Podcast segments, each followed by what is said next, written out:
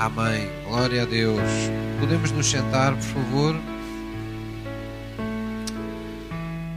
Glória a Jesus. Muito bem-vindos a todos. Um bom dia a todos os que vieram em busca de Deus, em busca daquilo que Deus tem para a sua vida nesta manhã. Gostava que o louvor se sentasse também, nos acompanhasse no lugar.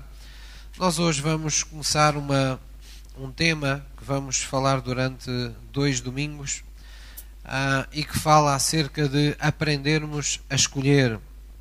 E o título desta mensagem de hoje é Na vida tens que aprender a escolher. Diga lá à pessoa que está ao seu lado: olha, na vida, nesta vida tens que aprender a escolher. Amém? Escolher não é apenas nos saldos. Escolher é uma, algo que nós fazemos diariamente e do qual depende a nossa vida. Eu gostava que vocês abrissem Lucas 10, 41.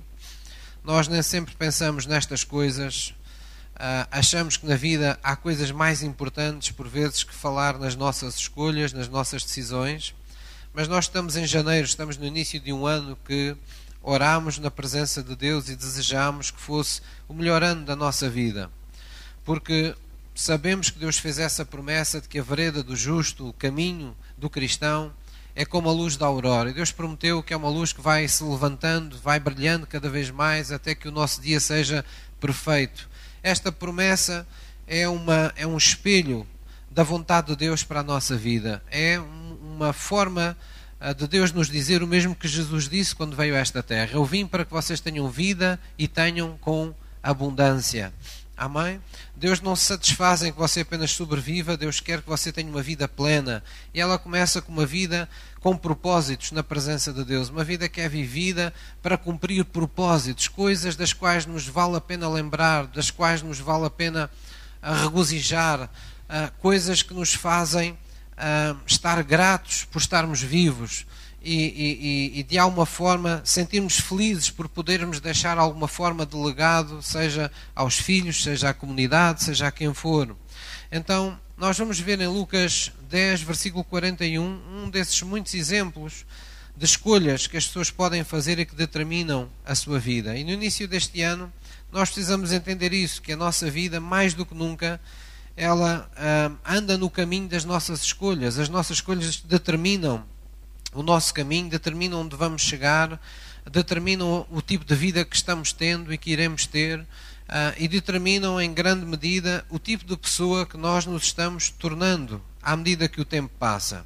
Quem é que já reparou que não pode impedir que o tempo passe, não é? Nenhum de nós pode impedir que o tempo passe, mas o tempo pode ser nosso amigo se nós tivermos a atitude certa e estivermos numa perspectiva bíblica uh, de vida. Então, em Lucas 10, 41, uh, temos esta passagem conhecida como o momento em que Jesus entra na casa de Marta e de Maria e diz assim no versículo 38: Aconteceu que, indo eles de caminho, entrou Jesus numa aldeia e certa mulher, por nome Marta, o recebeu em sua casa. E tinha esta uma irmã chamada Maria a qual, assentando-se também aos pés de Jesus, ouvia a sua palavra. Marta, porém, andava distraída em muitos serviços e, aproximando-se, disse: Senhor, não se dá que minha irmã me deixe servir só? Diz-lhe que me ajude. E respondendo Jesus, disse-lhe: Marta, Marta, estás ansiosa e afadigada com muitas coisas, mas uma só te é necessária. Uma só te é necessária. E Maria escolheu a boa parte. Maria escolheu a boa parte, a qual não lhe será tirada. Há escolhas que nós fazemos que ah, não, nos serão, não nos serão tiradas o fruto dessas escolhas, não nos será tirado o fruto dessas escolhas, não é? E Jesus lembra aqui que todo o tempo que nós investimos em ouvir Jesus, em receber uma palavra revelada de Jesus, em nos um, regozijarmos, nos deleitarmos na palavra de Deus, na, naquilo que Deus nos quer dizer, esse é sempre um tempo que não é desperdiçado, não é gasto uh, propriamente, é um tempo investido. Investimos não apenas no nosso bem-estar, na nossa felicidade, mas investimos acima de tudo no propósito que Deus tem para a vida de, de todos nós. E este é o exemplo típico, não é? Uh, de duas irmãs na mesma casa, uh, com cada uma delas com uma atitude diferente. Uma estava a fazer coisas que eram legítimas e que deviam até ser louváveis, não é? Estava cuidando da casa, estava aprumando as coisas, estava sendo responsável, estava sendo uma pessoa aciada, limpa, estava mostrando zelo aos, aos olhos de, do próprio Senhor Jesus. Mas há coisas na vida que nos são legítimas e que deixam de ser as melhores escolhas quando coisas maiores se nos apresentam. E Deus é sempre essa pessoa superior uh, que se nos apresenta e que nos deve fazer preterir todas as outras coisas em nossa vida. Posso ouvir uma mãe? Então, tudo, todos os dias nós fazemos escolhas. Não sei se vocês já repararam, mas todos os dias as pessoas escolhem o que vestem, escolhem o que comem, uh, escolhem uh, a que horas se deitam, a que horas se levantam, uh, escolhem a quem obedecem, a quem desobedecem, se respeitam ou não autoridades, se cumprem aquilo que é esperado ou não no seu trabalho, se as pessoas estudam, se não estudam. Todos nós estamos fazendo contínuas escolhas a cada minuto, a cada instante. E esses, essas decisões que parecem pequenos pormenores na vida, a Bíblia dá muita ênfase a, a esses pormenores. Não é? A Bíblia diz que são as pequeninas raposinhas que estragam a, a vinha. No sentido de que todos nós temos uma tendência natural para, quando as coisas não discorrem bem, procurar grandes, uh, grandes culpados. Não é? Ao procurarmos um, um, um Golias muito grande na nossa vida, um gigante, que a gente possa dizer assim, é, é por causa desta pessoa, é por causa deste assunto, é por causa deste acontecimento que toda a minha vida está assim. E de certa maneira é-nos mais fácil, desta forma, muitas vezes nos desculpabilizarmos na nossa vida. Porém, a nossa vida está presa na maior parte do tempo por pequenos detalhes. São os pequenos detalhes, muitas vezes, que acabam por determinar a qualidade da vida que nós, nós vivemos. E no que diz respeito às escolhas e a decisões, não é diferente. Nossas decisões, nossas pequenas decisões diariamente, podem determinar se a nossa vida está a ser vivida em iniquidade, por exemplo, ou se está a ser vivida em santidade. O simples compromisso que nós temos diariamente com aquilo que é verdade, aquilo que é honesto, aquilo que é fiel, aquilo que é íntegro, ah, nas pequeninas coisas do nosso dia a dia, vão definindo um padrão, vão definindo uma referência, vão definindo uh, o tipo de pessoa em que, nos, em que nos estamos fortalecendo, em que é que nos estamos fortificando, é? por aquilo que nos tornaremos conhecidos, alguns uh, mais além. Então, muitos são os que sofrem na vida uh, ou na pele, como, como queiram, as consequências de nunca nada decidirem. E há muita gente assim que vive sofrendo porque nunca decide nada. A vida para eles é, é qualquer coisa que está sempre a passar por eles. Eles, para eles está sempre tudo bem. Uh, simplesmente é, é, como um barco que anda à deriva no mar, não é? Está tudo bem. Se for, for, for para um porto seguro, tudo bem. Se for para o mar alto, está tudo bem. Está sempre tudo bem. Isso não é propriamente uma atitude ah, boa por, por estar bem com tudo e com a vida, mas é uma atitude de desresponsabilização completa. São pessoas que nunca decidem nada. E, e por isso, ah, muitas ah, consequências nefastas as pessoas acabam por sofrer por deixarem a sua vida, de certa maneira, à deriva. A vida cristã é uma vida que não nos deixa à deriva, deixa-nos nas mãos de Deus, mas responsabiliza-nos quanto àquilo que são as nossas atitudes, nossas palavras, nossas ações, para que o nosso caminho seja de facto um caminho uh, extraordinário, fora do comum.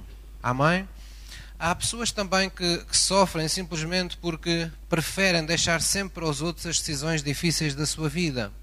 Um, e, e, tantas e tantas vezes vemos isto, às vezes nas próprias famílias. Sempre que há uma decisão difícil, uma decisão que pode envolver alguma polémica, que pode envolver, uh, enfim, uh, alguma oposição, um, há sempre aquele medo da pessoa errar, o medo de assumir responsabilidade.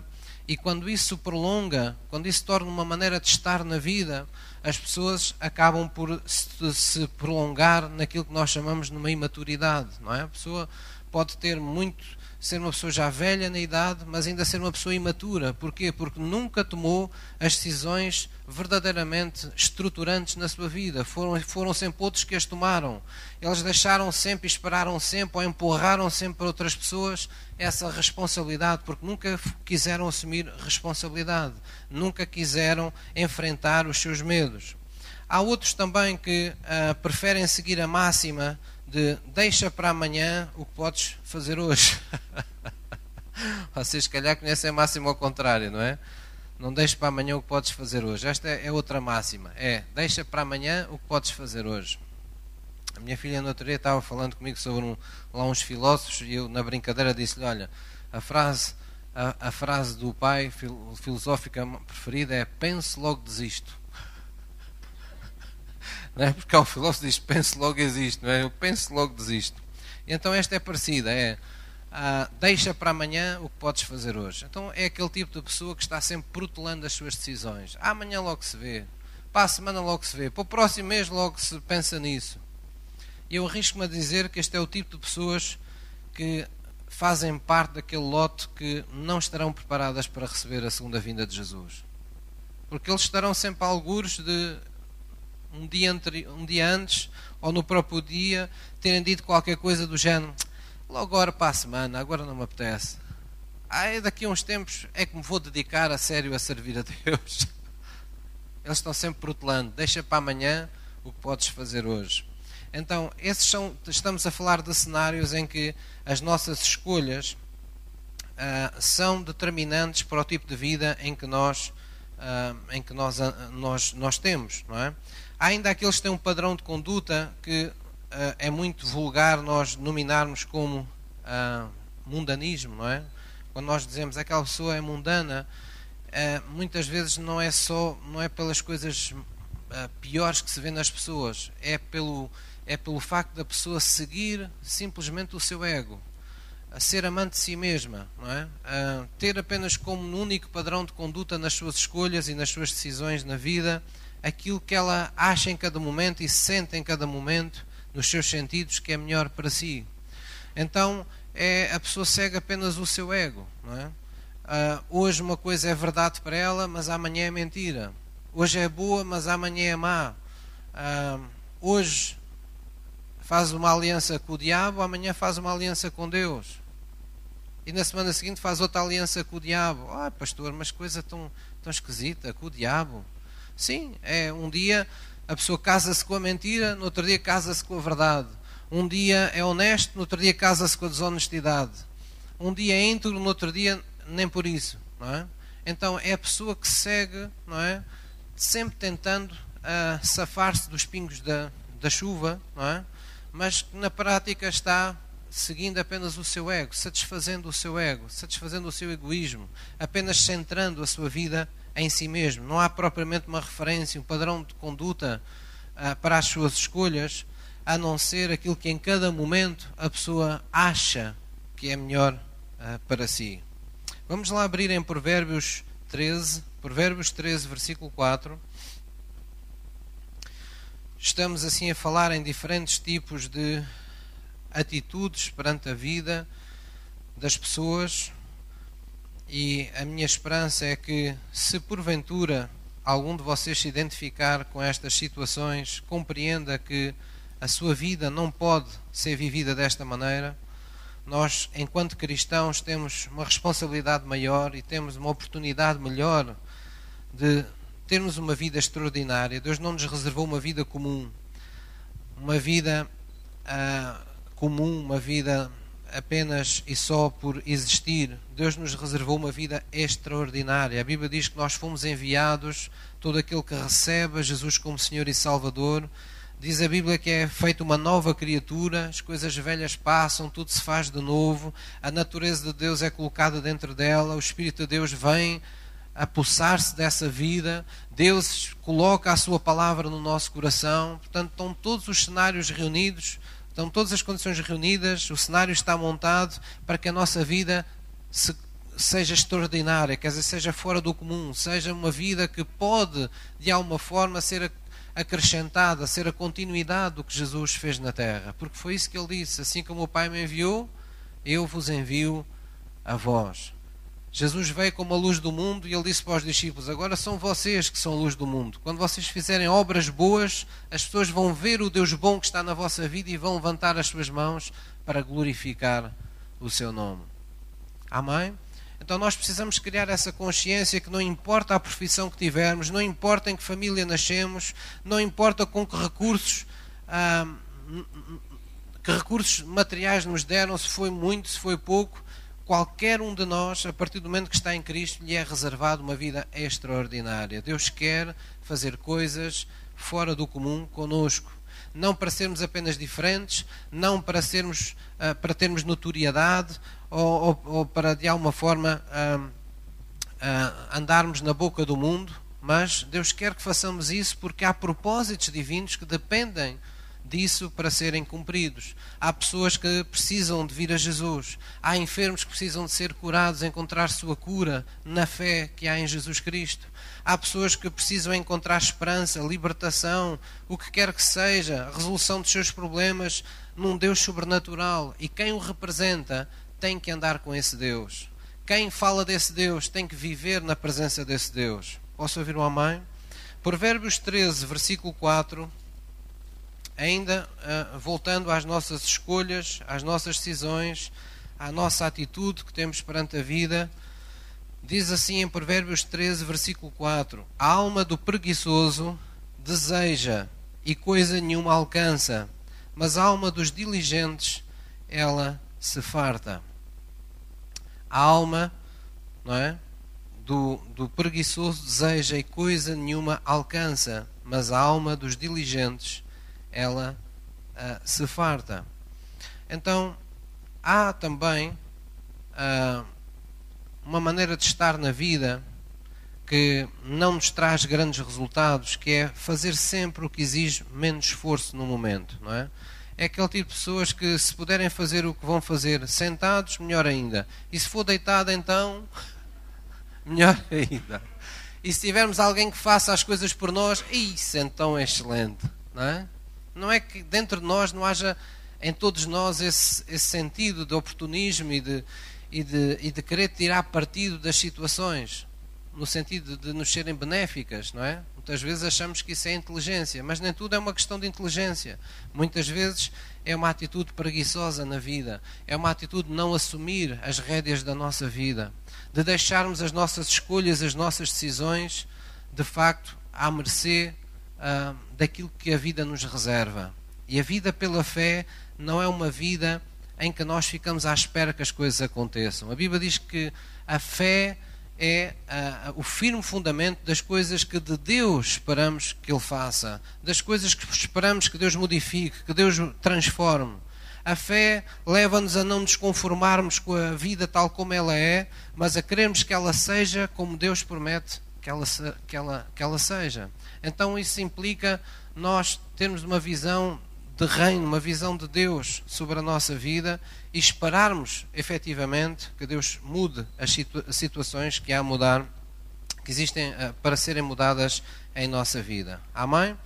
Dentre a multidão de escolhas e decisões que vamos tomar ao longo da vida, nós hoje vamos nos centrar basicamente em três que são muito estruturantes na nossa vida. Conforme eu já disse, há, há muita escolha, há muita decisão que nós podemos, podíamos aqui falar, mas vamos falar hoje basicamente em três. Uh, ou vou colocá-las sob a forma de perguntas. Não é?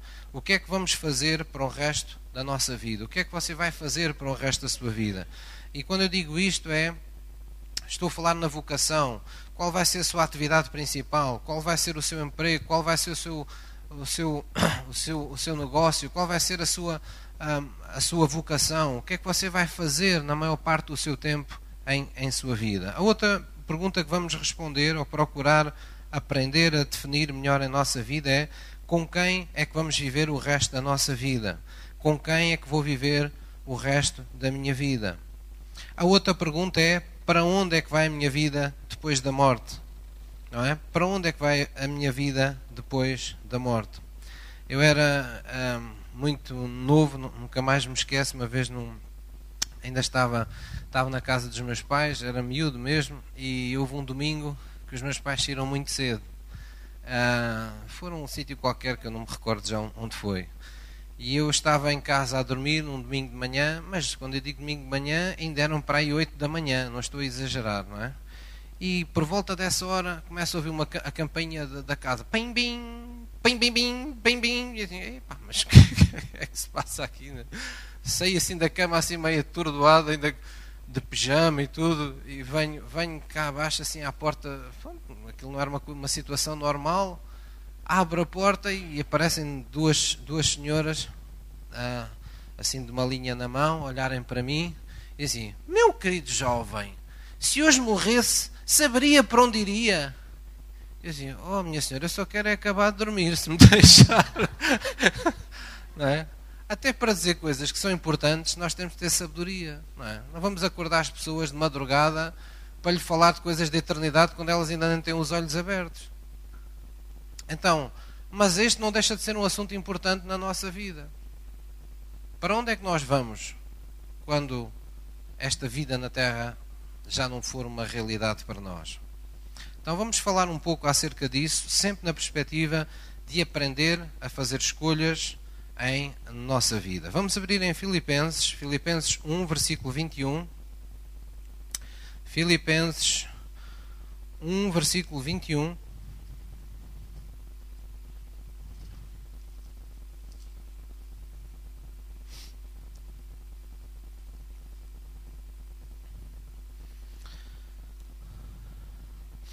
Nós vamos ver uma, um momento em que o apóstolo Paulo teve revelação daquilo que Deus queria num determinado momento da sua, da sua vida. E falando agora desta primeira questão, que é o que é que nós vamos fazer durante a nossa vida aqui nesta, nesta terra. Nós utilizamos a expressão o resto da vida porque estamos sempre falando do ponto de partida que é hoje. Uh, para a eternidade. E há uma atitude sempre que, uh, que em todas as gerações nunca é demais lembrar, que é na juventude é a altura uh, para que há coisas na juventude que devem acontecer que não são para acontecer numa idade mais adulta, não é?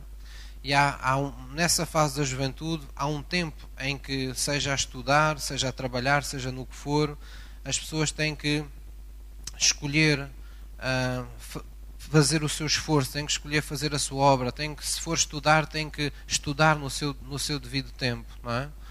E, e porquê? Porque o tempo passa sempre por nós impiedosamente. Não, não, nós não atrasamos o tempo, não é? O tempo está sempre a passar.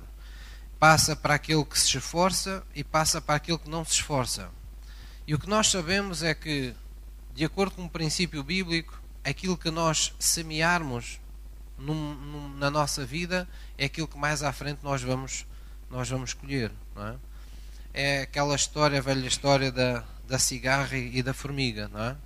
E de facto nós precisamos ter esta, esta, esta noção de responsabilidade em todos os instantes da nossa vida. E quando não, não, não temos, existem os pais para trazer essa, essa consciência à vida dos filhos quando eles ainda são menores de idade. Não é? A necessidade deles estudarem, a necessidade deles levarem a sério os seus estudos, a necessidade deles levarem a sério as coisas que lhes são dadas para fazer uh, em tenra idade, porque tudo é uma, uma escola, tudo é uma aula, tudo é um princípio, tudo é tudo são hábitos que se estão criando, bons ou maus. Tudo é uma questão de disciplina ou de indisciplina. Tudo é uma questão de atitude desde o princípio, é? E quando nós repetimos uma má atitude muitas vezes, ela torna-se uma má atitude para, para o resto da nossa vida. Vai ser muito difícil nós mudarmos essa atitude na nossa vida. Ao contrário, quando nós nos habituamos desde muito cedo a ter um, boas atitudes, a ter uma, uh, boas escolhas, a termos uma, uma, uma atitude de, de, empenho, não é? Uh, de empreendedorismo, de responsabilidade, de excelência na nossa vida, mais depressa essa, esses bons hábitos vão permanecendo na nossa vida e nos vão uh, acompanhando. Então, aqui nesta passagem, Filipenses 1, versículo 21, o apóstolo Paulo estava numa fase uh, adiantada da sua vida e ele diz assim a dada altura: Porque para mim o viver é Cristo e o morrer é ganho. Portanto, na prática, o que o apóstolo Paulo estava a dizer é: eu, a salvação, sei que é uma realidade para mim. O melhor que é estar com Cristo é algo que me espera. Uh, neste momento eu já tenho Cristo e, portanto, se Deus me quer ainda vivo, Ele tem propósito para a minha vida e eu fico contente com isso. Mas, se a morte tiver que chegar, porque eu estou salvo, também a morte acaba por ser um ganho, porque estou finalmente cara a cara com o meu Salvador. Eu vou estar, vou apenas cumprir mais uma etapa da vida que Deus me deu, da vida que nada nem ninguém me pode tirar. Versículo 21 diz: Porque para mim o viver é ganho, é Cristo, e o morrer é ganho. Mas se o viver na carne me der fruto na minha obra, não sei então o que devo escolher. Ele estava aqui num dilema. E diz assim no versículo 23: Mas de ambos os lados estou em aperto tenho desejo de partir e estar com Cristo, porque isto é ainda muito melhor. Mas, diga comigo, julgo mais necessário, por amor de vós, ficar na carne. Amém? O apóstolo Paulo teve uma, um sentimento que nós temos muitas vezes na vida, e foi por isso que viemos aqui, que é nós em muitas ocasiões na vida nos sentimos apertados de um lado e de outro, é? Nos sentimos como que encurralados, ter que tomar decisões, às vezes entre coisas boas, aparentemente boas para nós, entre coisas boas e coisas melhores, apartados entre decidir entre o bem e o mal, apartados em decidir entre uma coisa boa e uma coisa que é melhor, ou que é uma coisa melhor, que nos parece melhor e uma coisa que é correta, e nós ficamos ali apartados, não é? E o apóstolo Paulo teve esta revelação que nós todos precisamos de ter, que é em cada momento da nossa vida o que é que nos é qual é a escolha que devemos fazer, o que é que nos é necessário fazer para cumprir o plano que Deus tem para a nossa vida. O apóstolo Paulo diz-nos muitas coisas acerca disto. Ele, noutra passagem, diz coisas como: Tudo me é lícito, mas nem tudo me convém. Quer dizer, na prática, ele via-se em, em, em, vários cenários em que podia fazer escolhas, em que podia seguir diferentes caminhos.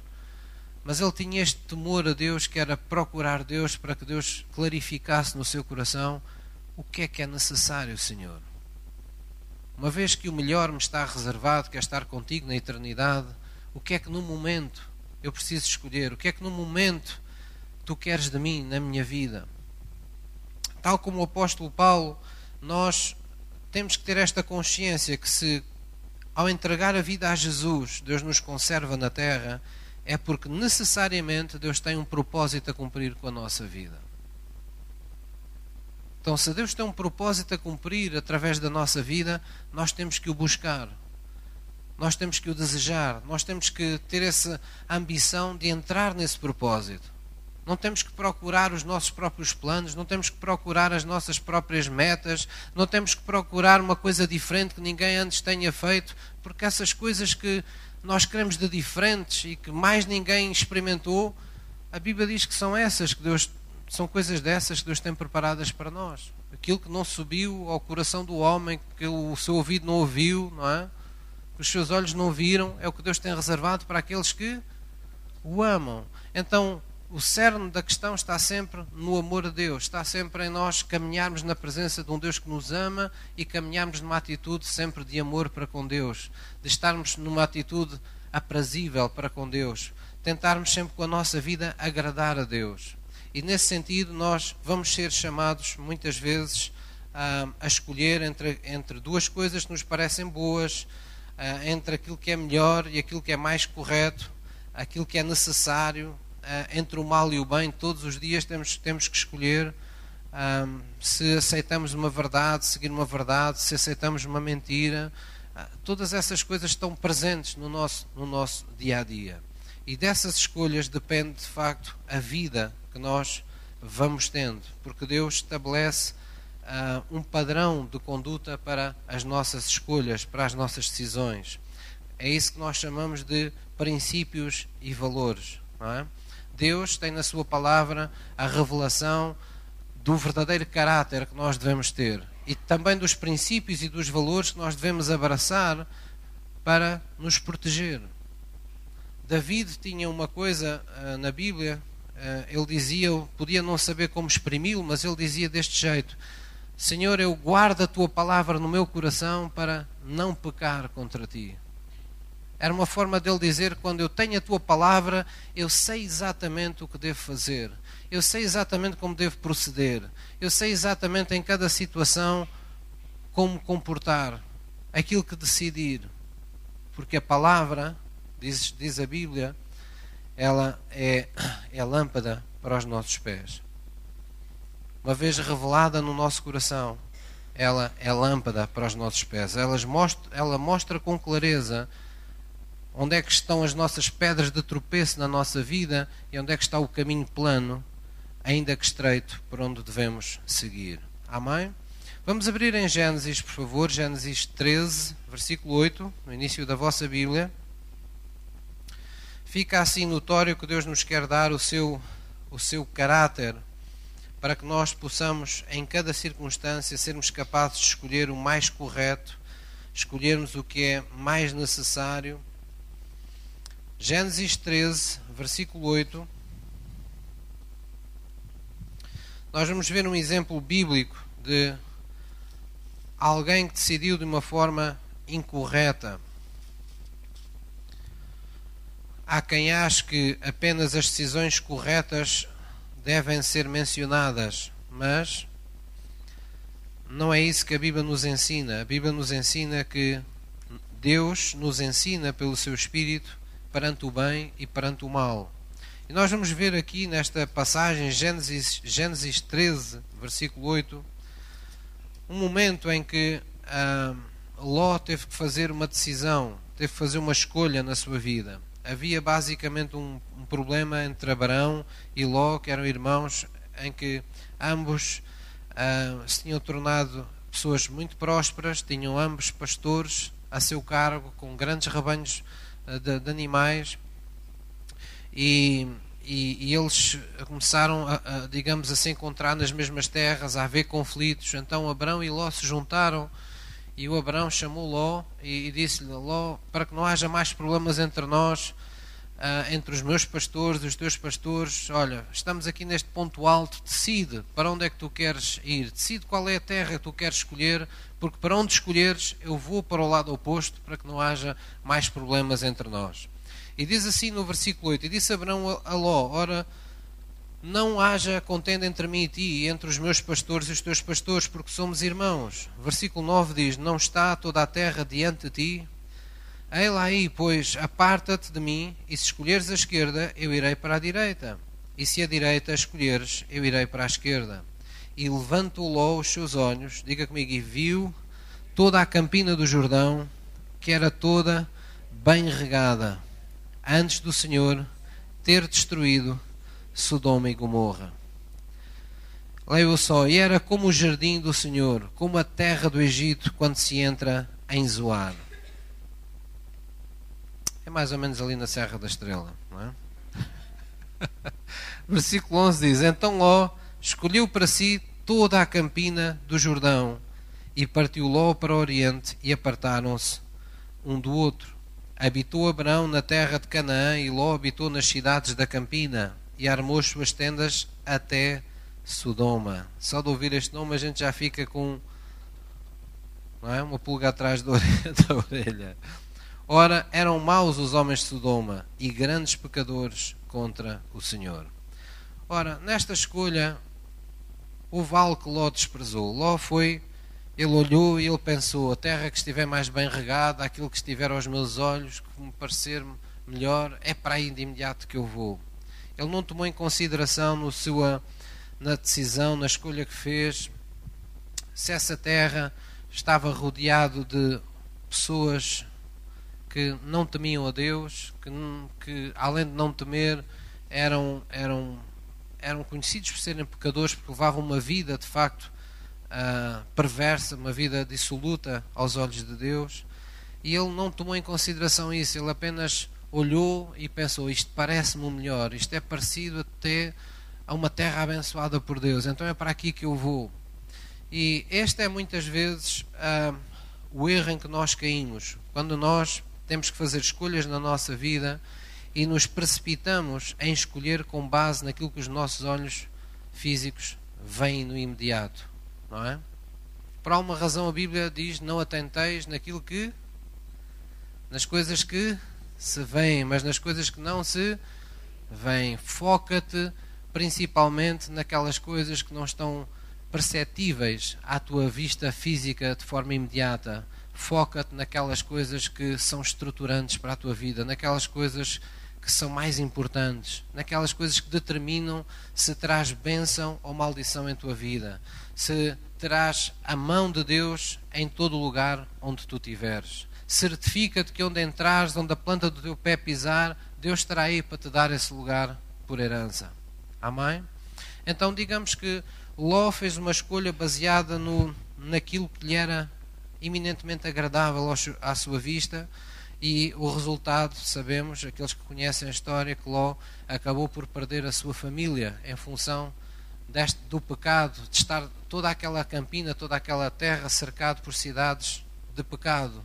Então vamos dizer que a influência não era pelo facto do pecado estar lá que era o problema. O problema foi a influência que esse modo de vida pecador teve sobre a sua família, teve sobre o seu lar, teve sobre a, a o, seu, o seu viver diário.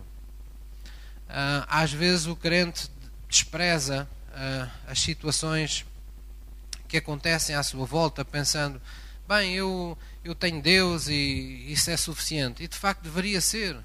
Se nós tivéssemos uma vida de comunhão com Deus tão intensa como deveríamos ter, que todos os dias, perante quaisquer trevas, vamos dizer assim, da nossa vida, a nossa luz fosse de tal ordem forte que nós nem conseguiríamos perceber a, a intensidade dessas trevas. É? Só que, em grande parte dos casos, nós vivemos rodeado de, rodeados de pessoas que não temem a Deus, mas muitas vezes nem nós mesmos tememos a Deus. E nem nós mesmos vivemos e observamos os princípios de Deus. E assim torna-se complicado. E foi isso que aconteceu com Ló e sua família, sobretudo com sua família. Ló foi aquele que sobreviveu de toda uma família, ah, mas ele perdeu a sua família porque não teve esse, esse cuidado. Amém? Se as pessoas, no que diz respeito à vocação, estão no tempo do seu trabalho, ah, estão no início de um trabalho, é a altura de trabalhar, trabalhe o mais que você puder, trabalhe de forma empenhada, trabalhe de forma, como se costuma dizer, dê no duro, não é? Enquanto tem capacidade, enquanto tem, como se diz também na gíria estaleca, enquanto se sente com forças, enquanto se sente hum, com, com ânimo suficiente para o fazer. O trabalho é cada vez mais uma realidade que vai nos acompanhar ao longo de, de toda uma vida. Está cada vez mais longe o tempo em que as pessoas trabalhavam durante um, um pequeno tempo e viviam durante outro tempo de uma reforma. Cada vez mais a vida está sendo preparada para as pessoas viverem uh, mais tempo na Terra.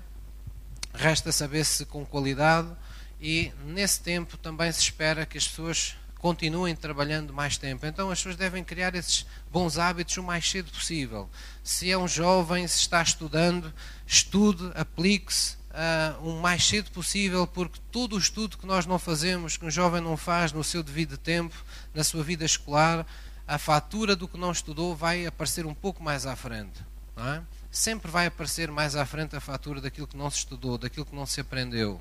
E a vida está cheia desses exemplos, de pessoas que mais tarde dizem: Olha, o que eu aconselho a todas as pessoas que passaram pelo que eu passei é que estudem na devida altura, porque eu, para chegar aqui, tive que andar a estudar fora de horas e a queimar as pestanas quando deveria estar a descansar, porque não quis estudar no tempo devido.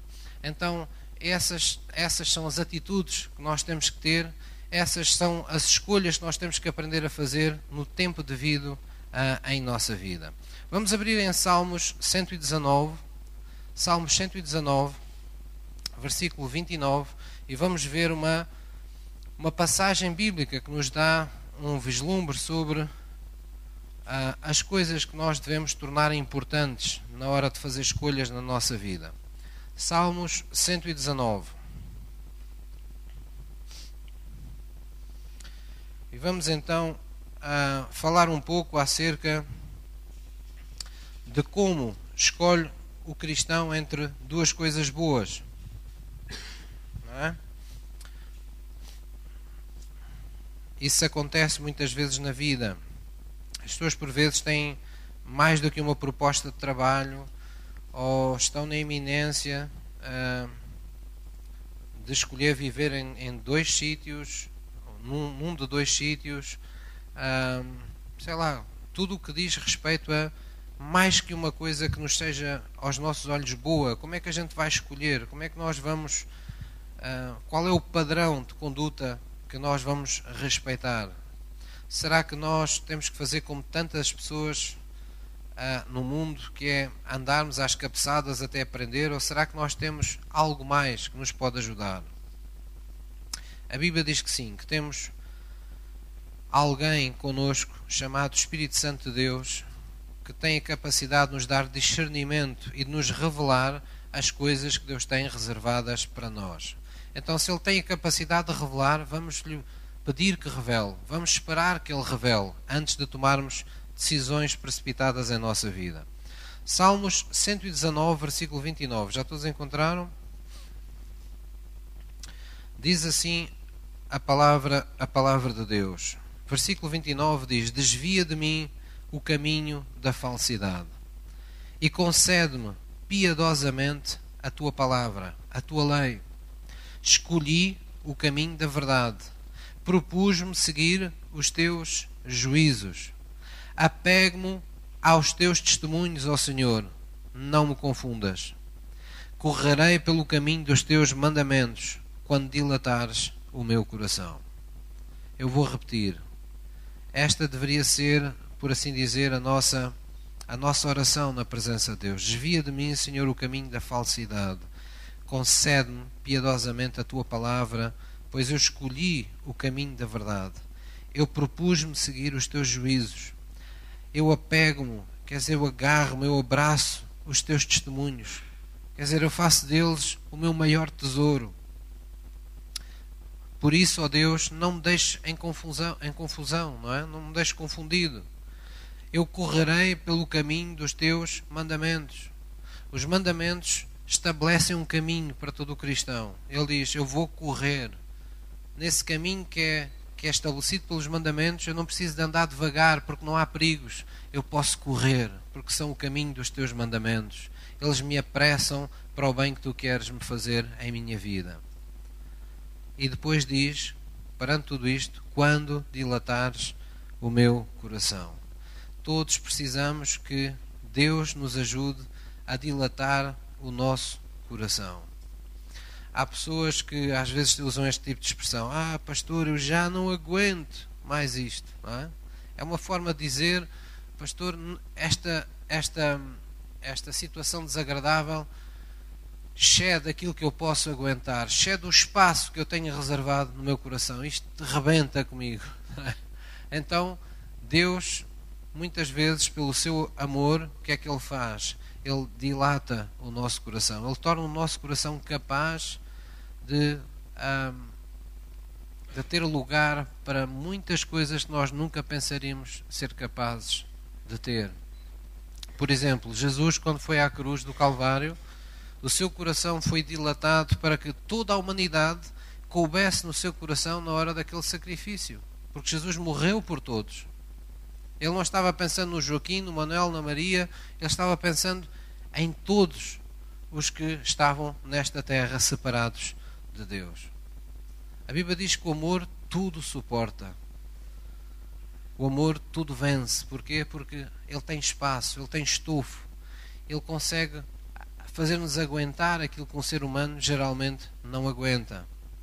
Não porque tenhamos sido escolhidos para sofrer, mas porque há uma capacidade que nos é dada quando o nosso espírito, quando a nossa vida espiritual, por assim dizer, nos é dilatada na presença de Deus. Posso ouvir um amém?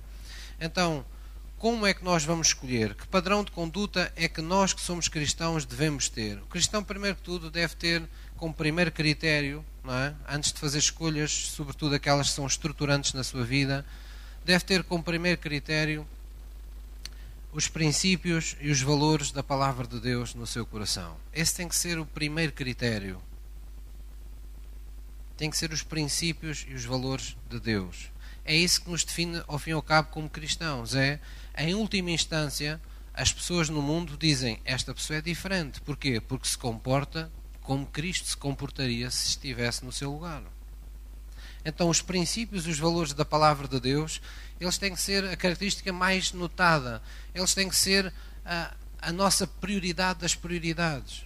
E só depois é que vem, então, a, o escolhermos de acordo com as nossas possibilidades. Portanto, nós temos que escolher de acordo com os nossos princípios e valores, depois temos que escolher de acordo com as nossas possibilidades e depois temos que escolher então de acordo com os nossos gostos. Muitas vezes as coisas são feitas ao contrário. A gente primeiro vai engodados pelo gosto, por aquilo que mais rapidamente nos apaixona, sem pensarmos se podemos ter essas coisas ou se podemos ter um determinado relacionamento com uma pessoa. E os princípios e os valores da palavra de Deus são aquilo que nós deixamos lá para trás, para ver se em algum momento vamos arranjar um espacinho para eles. Esse nunca é um critério de escolha que nos favoreça. Porque eu volto a lembrar, nós somos cristãos. A vida de um cristão é diferente da vida de um não cristão. Um cristão, em tudo aquilo que faz, em tudo aquilo que se determina a fazer, ele, antes de mais, ele pensa como Cristo. Então, os seus princípios, os seus valores têm que estar na base, na prioridade das suas, das suas escolhas. Amém? Ah, um exemplo de coisas banais na nossa vida. Por exemplo, ah, a pessoa vai escolher o que, o que comer, é? ou, ou como beber. A Bíblia tem referências, ainda poucas, mas tem referências. Não é? E diz para não, não comermos em excesso ou bebermos em excesso ou comermos algo que ponha em causa o templo que é o nosso corpo. Então, esses são os princípios, por assim dizer. Esse é o, uh, são os princípios e os, e os valores, por assim dizer, que estão subjacentes a uma simples escolha do que comer. Depois, o que é que eu vou fazer? Bem, depois eu vou escolher de acordo com a minha possibilidade. Eu não posso ir com 5 euros a um restaurante e querer comer uma lagosta. É? Isto é um exemplo. Então, depois a gente vai escolher de acordo com a nossa possibilidade, com aquilo que temos no momento, com aquilo que nos é possível escolher, ter naquele momento. Dentre as coisas possíveis, ainda há escolha a fazer. E depois vamos escolher uma coisa que gostamos. Não vamos escolher uma coisa só porque, olha, tem que ser. Não, vamos escolher o que gostamos. Mas tem que passar por tem que ser padronizado naquilo que a palavra de Deus diz. Há muitas coisas que a palavra de Deus faz menção de, de que devem ser respeitadas, mas há muitos pormenores da nossa vida, no nosso dia a dia, que a Bíblia não fala. Então o que é que vamos fazer em relação a isso, pastor? Vamos fazer aquilo que um cristão deve fazer, que é ir à presença de Deus e buscar Deus. Buscar a direção do Espírito Santo para as coisas que a Bíblia não é clara em mencionar especificamente na nossa vida. Vamos esperar que Deus no nosso espírito, onde nós todos temos um, um semáforo, não é? Temos aqueles semáforos que estão aí na rua, verde, amarelo, vermelho, a gente tem um, um semáforo desses dentro de nós. Vamos a Deus, esperar que Ele acenda,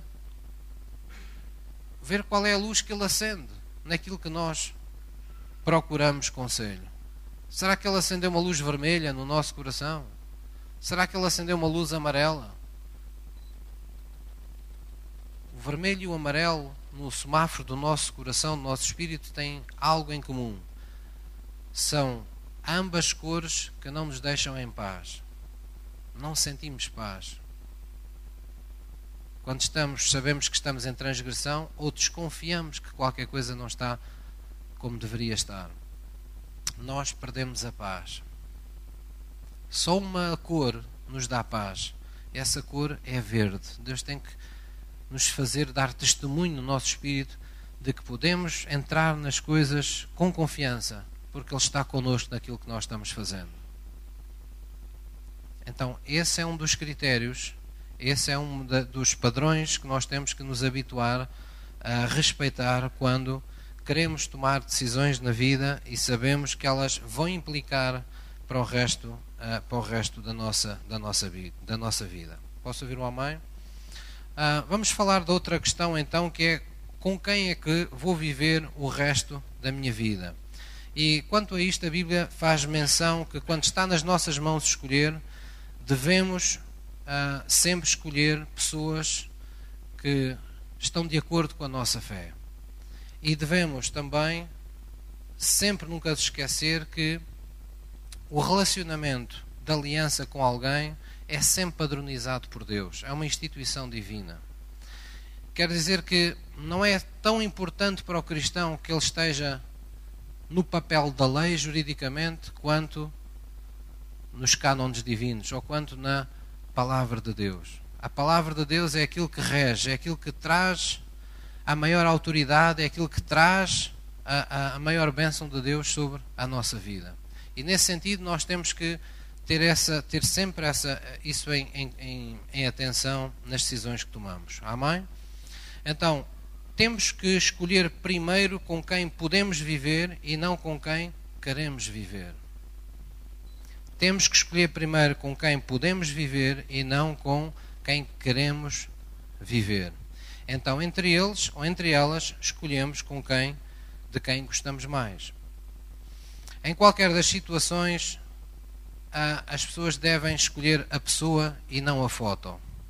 Não é? é muito importante. Eu cada vez mais tenho visto situações, infelizmente assim, de, de pessoas que escolhem a foto e, passado uns tempos, estão a viver um inferno. Então, escolher a foto é sempre perigoso. Escolher uma pessoa porque a, a aparência inspira uma fortíssima paixão momentânea nunca é algo que deva precipitar uma escolha para toda a vida. A pessoa deve, mais do que escolher a foto, escolher a pessoa. Tem que se conhecer o que está por detrás daquele rosto.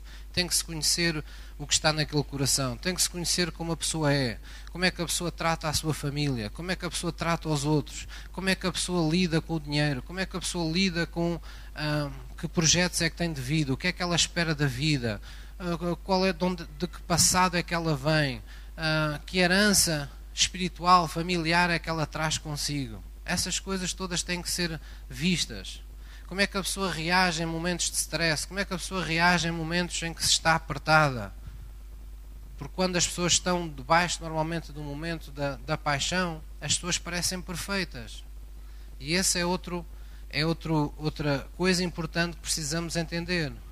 Nós não, não, não temos, não existem pessoas perfeitas. Existem pessoas com cujos defeitos nós podemos viver. Se uma pessoa nos parece perfeita, é porque ainda não a conhecemos verdadeiramente. Porque não há pessoas perfeitas. Mas há pessoas cujos defeitos, com os cujos defeitos nós podemos viver. Quer dizer, são coisas que nós pensamos assim, se isto, ainda que isto piore um pouco mais, porque é normal, por vezes os defeitos das pessoas piorarem com a maior confiança que se vai, que vai havendo numa relação, eu posso viver com este defeito na minha vida, eu posso viver com esta situação na minha vida. E aí os pequenos detalhes podem muitas vezes definir se uma relação ah, pode ser um pouco do céu na terra ou se pode tornar um pouco do inferno na terra. É? São os pequenos detalhes.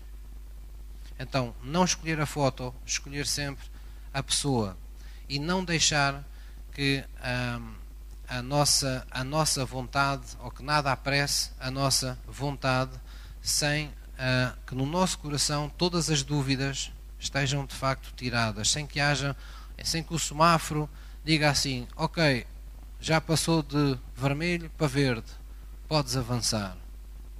Tem que haver essa, tem que haver esse semáforo aberto no nosso espírito.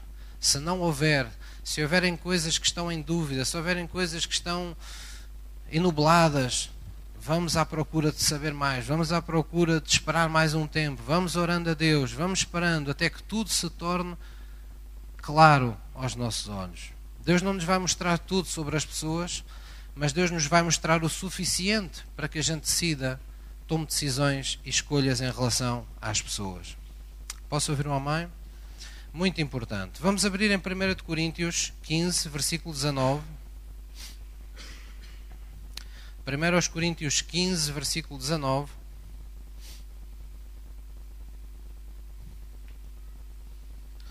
E a outra pergunta que nós precisamos responder e para a qual precisamos aprender a fazer essa escolha diz respeito para onde vai a nossa vida depois desta morte física que existe na terra. 1 Coríntios 15, versículo 19, diz-nos algo importante acerca disso. A Bíblia nos revela que existe vida para além da morte física. Ela não é o nosso fim, é apenas uma etapa, é uma passagem para uma etapa diferente da nossa vida. Mas, toma atenção neste mas, mas é nesta vida que, terrena que nós decidimos para onde vamos passar a eternidade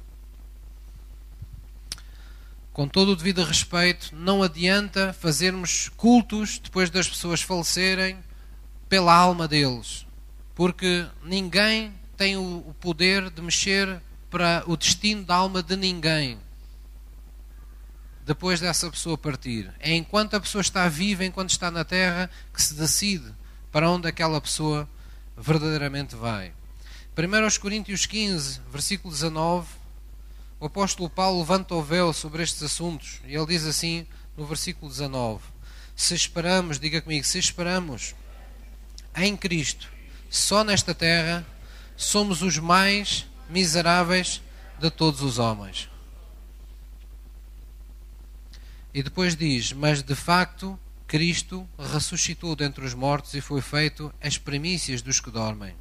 Porque assim como a morte veio por um homem, também a ressurreição dos mortos veio por um homem. Porque assim como todos morrem em Adão, assim também todos serão vivificados em Cristo. Portanto, todos serão vivificados em Cristo. Se alguém vai ser algum dia vivificado, ter vida eterna, só pode ser em Cristo. E o apóstolo Paulo disse: Nós apenas pomos as nossas esperanças em Cristo nesta vida, então somos uns miseráveis, porque não entendemos que esta vida na terra é um grão de areia comparado com o areal imenso, incontável de grãos de areia que estão à nossa frente com a eternidade. Então, Cristo é aquele que se pensa não apenas para melhorar os dias na terra, mas para nos dar o acesso a uma vida eterna. Então é por isso que o apóstolo João disse: quem tem o Filho tem a vida de Deus nele. Quem não tem um filho não tem a vida de Deus. Então, pastor, se não temos a vida, onde é que a gente vai passar a eternidade? Certamente é no inferno. Existe o céu e o inferno, o bem e o mal, a bênção e a maldição. E o inferno não é mais nem menos do que passarmos a eternidade sem Deus. Ninguém pode estar bem longe de Deus. Nós vivemos uma vida com tantas, enfim, com tantas, eh, com tantas distrações, que nós somos induzidos a pensar que tudo o que é importante está aqui na terra. Mas o apóstolo Paulo está a dizer: quão miseráveis somos se pensarmos assim. Sabe o que é que me custa mais? Custa-me saber que eu já há colegas meus, que eu já há igrejas abertas onde as pessoas se riem do inferno.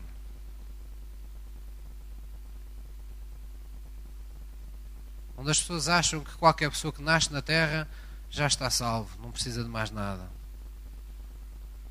Isso é que me entristece. Eu não consigo imaginar que julgamento terão essas pessoas na presença de Deus. Afinal, o que é que Jesus veio fazer à Terra? Porquê é que ele teve que sofrer tanto? Porquê é que ele teve que ir à cruz? Porquê é que ele teve que morrer, mesmo depois de estar crucificado? Teria sido a sua morte desnecessária? Deus teria falta de inteligência que sacrificou um filho e depois mais tarde disse: oh, afinal não era preciso nada disto. Será que Deus é assim? Claro que não.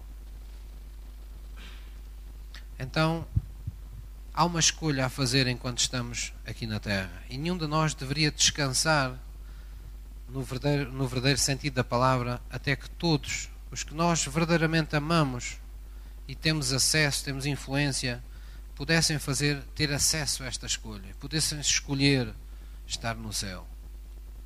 Amém? É uma escolha da qual nós não podemos avaliar aqui na Terra, mas um dia a Bíblia tem referências inúmeras acerca disso, dos que nos vão receber nos tabernáculos eternos. A Bíblia utiliza expressões, não é?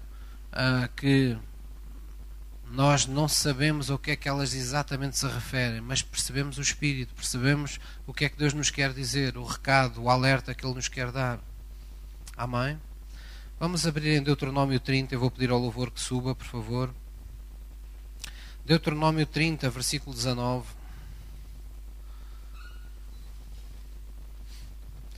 Deus dá-nos a responsabilidade das escolhas da nossa vida.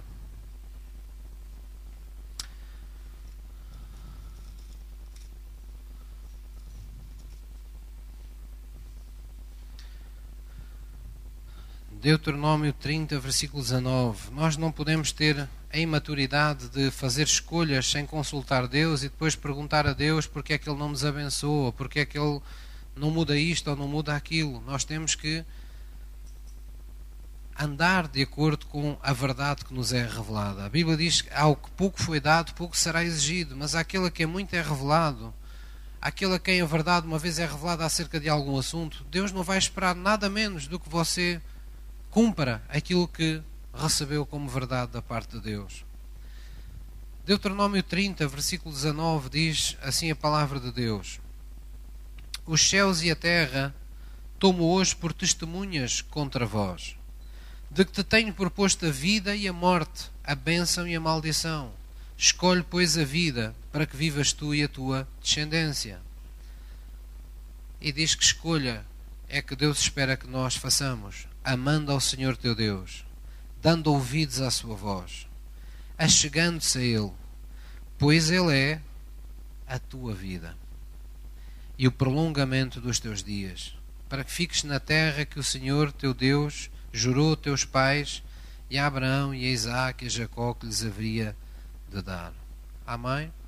Então é como se Deus nos pusesse preceitos, nos pusesse pressupostos, nos desse condições para que a bênção de Deus possa vir sobre a nossa vida. Ele diz que as nossas escolhas são necessárias. Deus diz: Eu ponho à tua frente.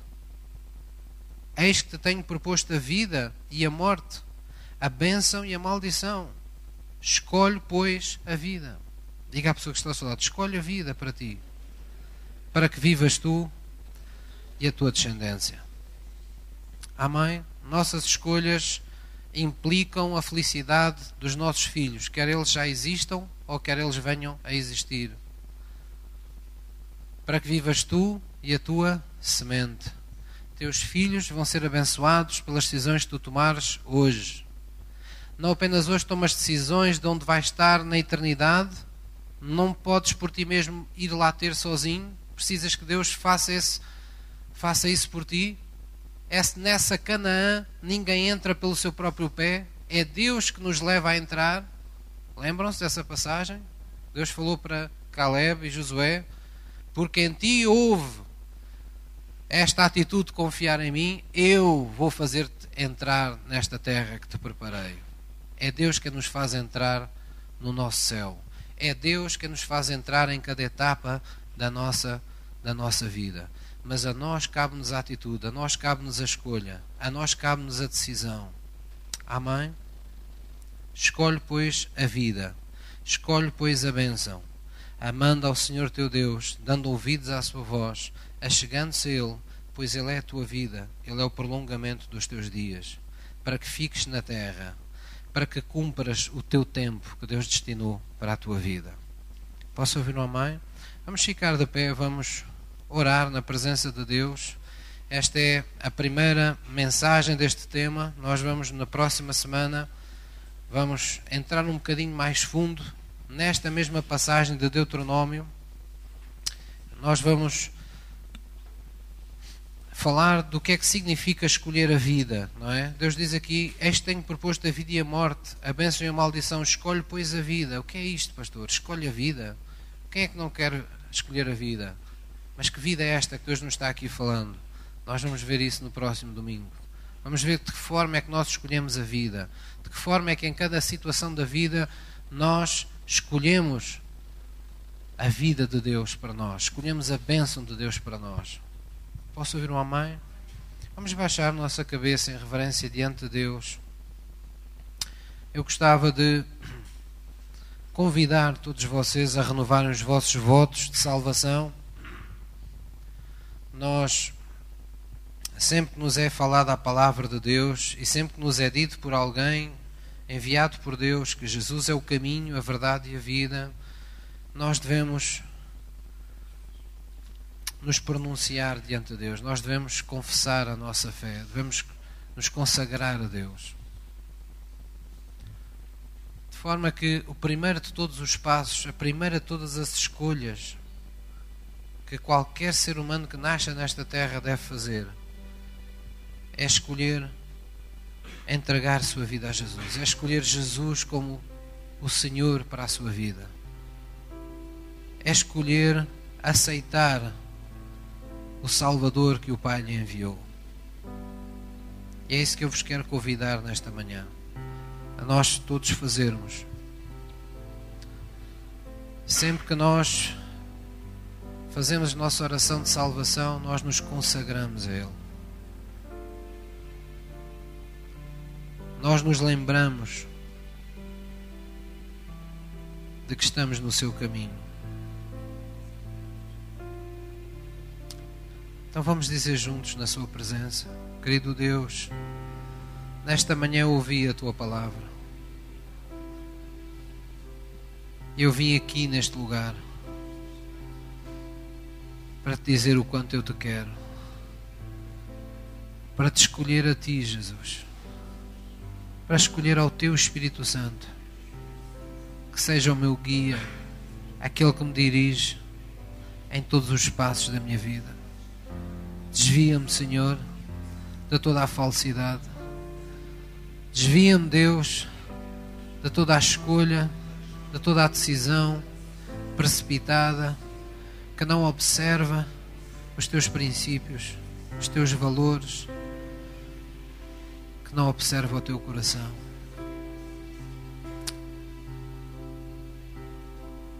Torna notório, Senhor, no meu espírito, a tua vontade. Pois eu quero mesmo, e neste dia confesso, que Jesus seja o meu Salvador, o meu Senhor, aquele em quem eu tenho a vida eterna. Obrigado, Deus pela minha salvação neste dia. Querido Espírito Santo, venha pulsar-te da minha vida, do meu entendimento, ilumina o meu entendimento para que ele seja espiritual, para que ele consiga ver as coisas que no Espírito tu me queres dizer. Faz, Senhor, com que as minhas veredas ainda que começassem tortas, possam ser endireitadas. Por eu te reconhecer neste dia como o Senhor da minha vida. Aplana o meu caminho, Deus. Traz paz ao meu coração. Retira toda a culpa, toda a condenação que possa existir no meu coração e faz-me andar no prazer da tua companhia nesta manhã, em nome de Jesus. Vamos adorá-lo todo o nosso coração.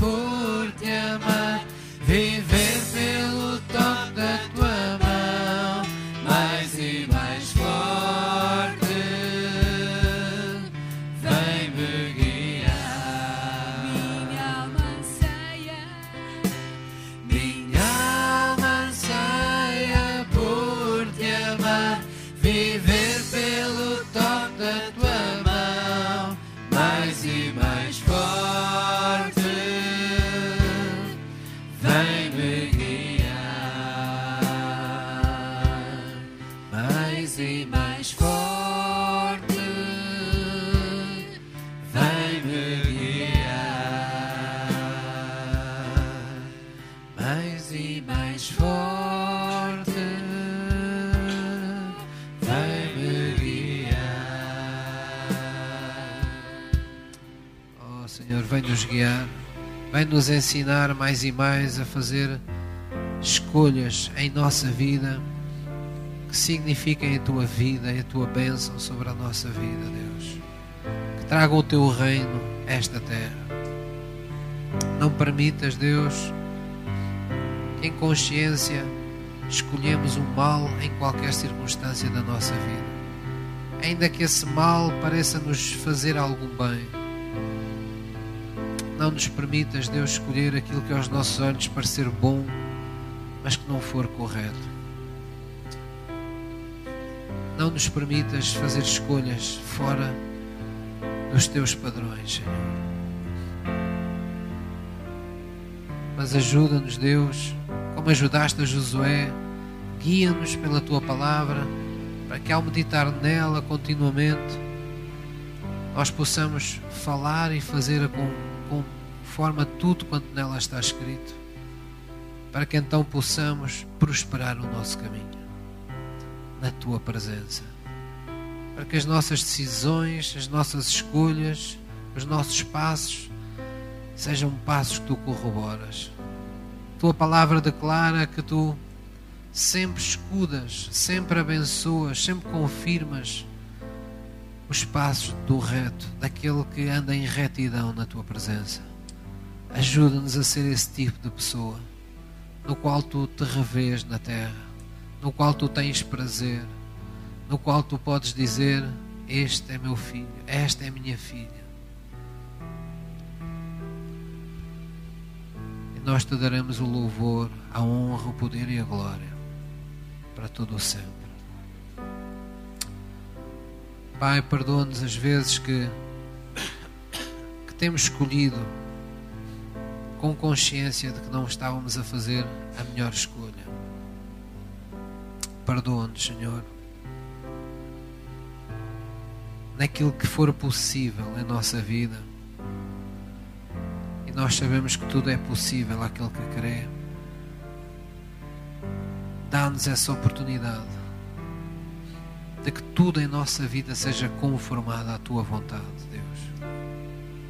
Abre os caminhos, abre as portas que precisam ser abertas, fecha as que precisam ser fechadas, traz as pessoas que devem ser trazidas ao nosso caminho, afasta aquelas que não devem estar no nosso caminho, Deus. Mas acima de tudo, que pelo Teu Espírito nos dês o discernimento de conseguir ver aquilo que os Teus olhos veem. Sermos capazes de discernir o bem do mal, sermos capazes de discernir o caminho que nos está proposto por Ti. E aquilo que é meramente um atalho ao nosso lado. Não nos deixes por isso desviar nem para a esquerda nem para a direita daquilo que é o centro da tua vontade, Deus. E abençoa-nos como tens abençoado de geração em geração aqueles que te amam e dão ouvidos à tua voz. Em nome de Jesus. Amém. Glória a Deus. Uma frase espiritual para o irmão que está ao seu lado. Diga assim para ele não faças o que te dá na telha.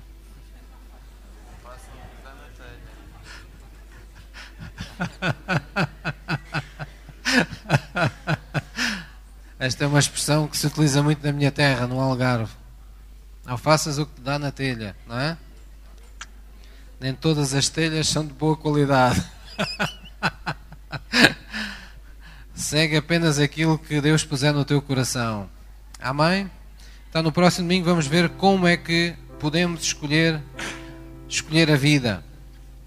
Vamos se nos sentar por uns instantes, nós vamos terminar o nosso culto.